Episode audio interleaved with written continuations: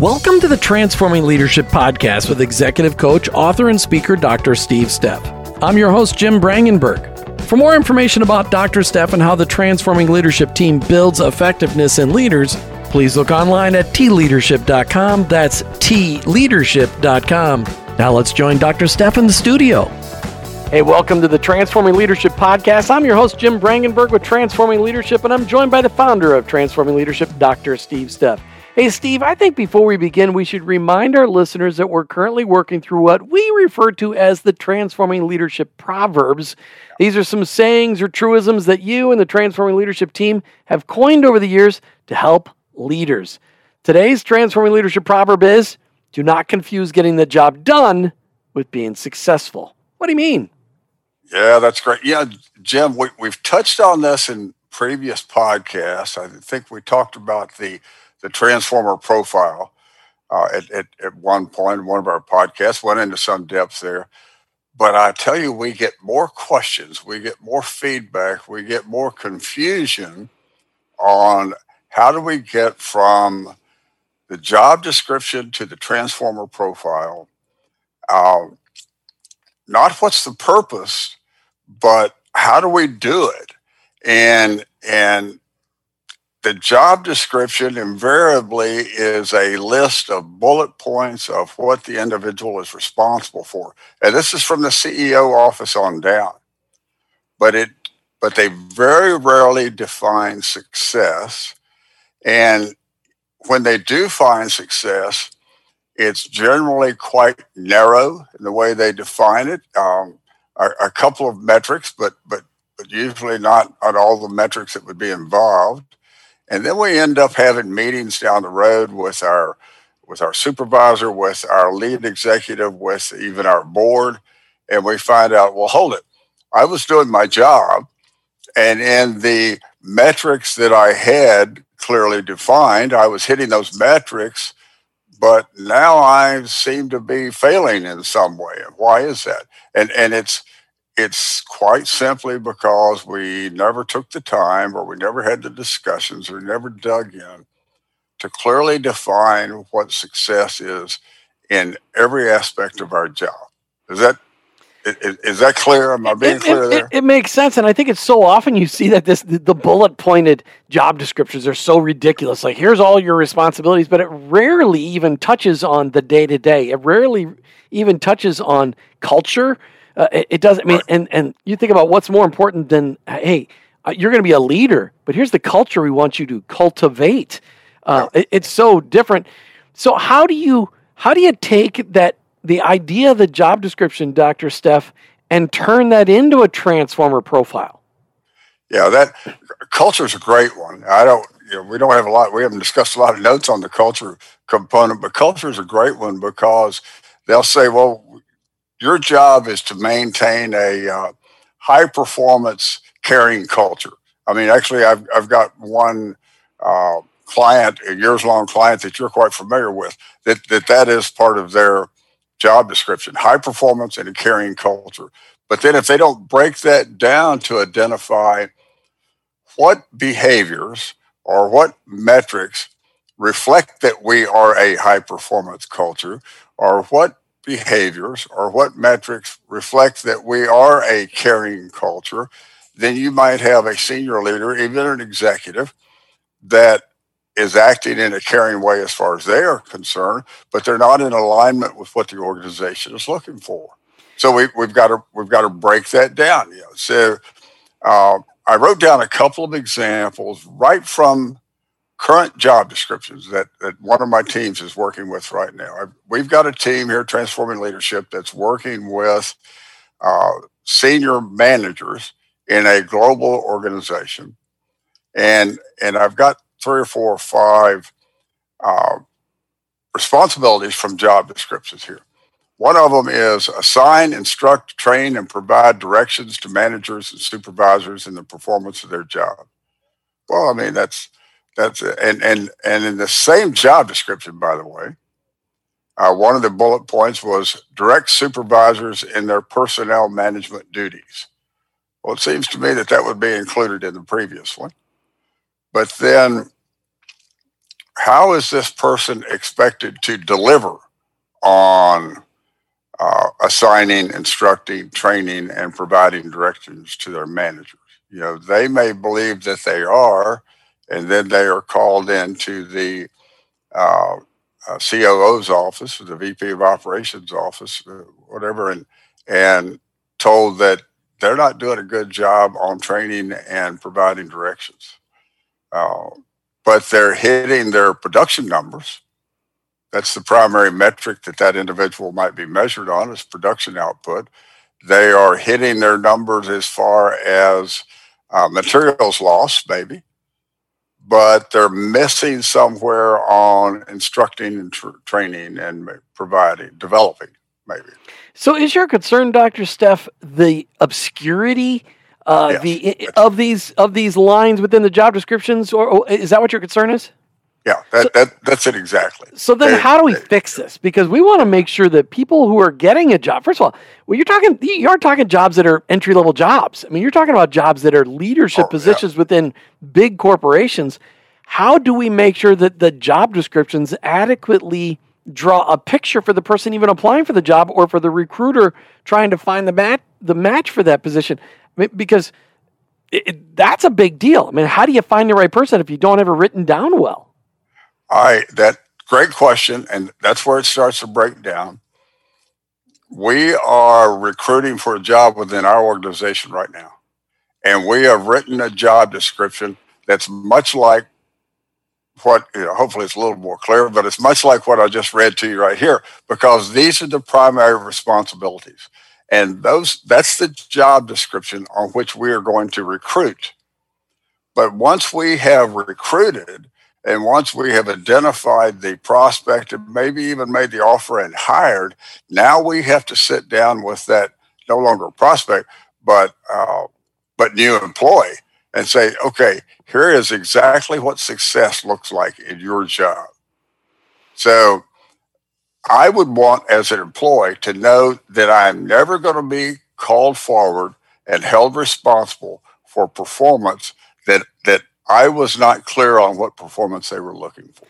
But and isn't there that's where we are. But isn't there a danger though? If you don't have all that clearly defined during the interview process, isn't there a chance that you'll get to that the way you just described, you'll get somebody hired and you sit them down to talk about here's how we expect you to, to execute this, and you and, and that person may respond, but that's not how I operate. I, I total, I'm totally different. Boy, if I'd have known this up front, I might not have taken the job. Isn't there a danger there with waiting until after they're hired to go into details on the execution of all these things?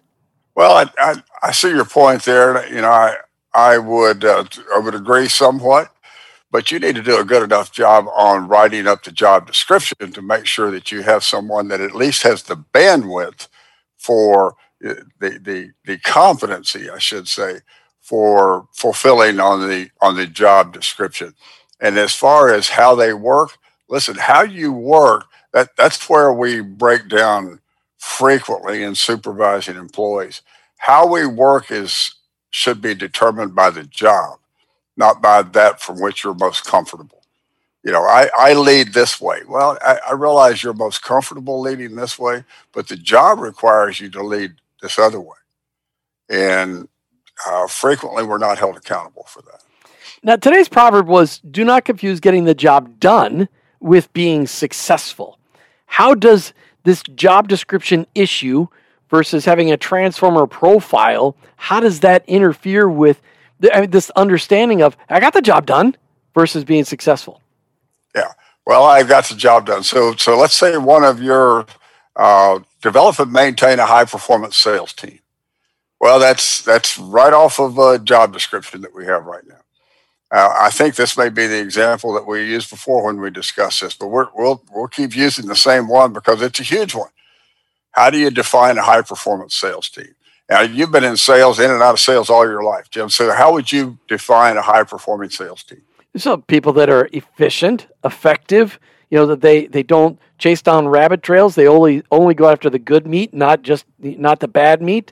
You know, people that are they they know what they're selling, they know who to sell to, they know their best prospects, and those are the people they pursue, and they close them at an average ratio of maybe you know fifty percent. But the only thing that you gave me on there that you and I couldn't argue about whether I'm doing it or not is the close ratio. Right? Because only going after this person or only going after that person. You and I could argue about that as far as my style is concerned. What what are you measuring me on? You're measuring me on that statement. You're measuring me on my close ratio. Right. Right. And also, it's going to be sales figures. Okay. Hey, your goal is a million dollars worth of sales a month. We expect you to ramp up to that within 90 days. And we expect you to make, uh, you know, a couple hundred phone calls a month to these kinds of prospects. But, you know, nobody's going to put in the job description, we want you to develop a low performing sales team. I mean, everybody no. wants a high performing sales team. But, but, it, but you haven't defined what a high performing sales team is. Right. So that sales team, who are the stakeholders for that salesperson? Who who is involved in the success or failure or completion of the job for that salesperson? What what are the departments? Yeah, you're going to have your marketing department. You're going to have your support department. You're going to have your management department. All of those are going to be involved. The management's going to set the direction. Your support, your customer support department is going to actually make you look good when they execute on what you've sold. And you okay. got your marketing, which gets you the leads, which gets you in front of the kinds of people that you want. Okay, so let's go back to your car days. You were in the car business, I, right? I sold a few cars. Yeah, I sold a few cars. So, so uh, customer support would be the person prepping and delivering that automobile. Okay. So, do you know salespeople that hit great numbers as far as uh, their close ratios? They hit great numbers as far as how many cars they sold per month, and they drove the delivery team crazy. Oh, absolutely. In the car business, that's very typical. The sales guy always promises the moon, and the customer service de- uh, department can only deliver Africa. So, would the customer service stakeholders, because they're involved in whether that person is successful or not, would the customer service stakeholders, would they consider, should, should they have input on what success looks like, high performance looks like, I should say? And the the individual that we just described, would they consider this guy to be a successful salesperson, or they would would they consider this guy to be the one that drives them bonkers? I would say that if a salesperson is is over promising and un, and causing everybody to under deliver, that's not a successful salesperson because you're irritating your customers, and your ultimate goal is to impress the customers so they'll come back and buy again and again and again. And so the customer support people are going to hate the salespeople, and the salespeople usually are complaining about the marketing people, and the management's mad at all of them because they're not meeting the goals. There you are. But you've got a high performing salesperson because he's got a high close ratio and he's got a high number of sales at the end of the month. So the metrics that the sales manager is is uh, measuring him on, he's my star player, and everybody else in the business is ready to shoot. It hasn't been clearly spelled out what a high performance salesperson looks like in this particular job description. So they're off the hook or they're not held accountable on a regular basis, or they're not coached up properly, or they're not trained properly because we haven't clearly defined the whole job. We have defined certain components of the job. Probably, quite frankly, we have defined the components of the job that were most important to the department or individual that wrote up the job description with no consideration of the other departments involved. Happens all the time. And the solution to this is just dealing with it up front, isn't it, Dr. Steff? It's it's got it you must deal with it up front. We we we've got a job description and that doesn't need to go into minute detail because this, this is what we're looking for. These are your primary responsibilities. But then we have a transforming profile, it used to be called a success profile, that says, here's your job description, here are your responsibilities. But for you to be successful in these responsibilities, from our perspective, here is what we are expecting of you. And that's that's what frequently, more often than not, I, am afraid, uh, that's what frequently doesn't get done is clearly defined expectations. And then if we're talking about continuous improvement, if we haven't, I mean that that's the one that we're working on this one team with right now, Jim, because they are a high performing team. But if they haven't clearly defined the expectations in, in every component of their job, how do you define continuous improvement? When, when you throw continuous improvement out to the average workforce what they're hearing is they want me to work harder. I hear we're never going to be good enough. That, that, that's exactly right. That, that is exactly right. So when we when we start to talk about continuous improvement, you know, we're not defining that from uh, we're not qualifying that, I should say, quantifying that, maybe a better word. We're not quantifying it from what what high performance is now, so that we're looking for more effective and more efficient ways. We're just processing. I've got to work harder, and I'm not good enough now. Yeah, happens all the time. So, Dr. Steff, what you're really saying is that the proverb, which we stated, do not confuse getting the job done with being successful, really goes down to we've got to take our job descriptions and lay into them the steps that it's really going to take for people to be successful, not just get a job done. I mean, it, right. it's way more than just a bunch of bullet points. Yeah, exactly. What does success look like?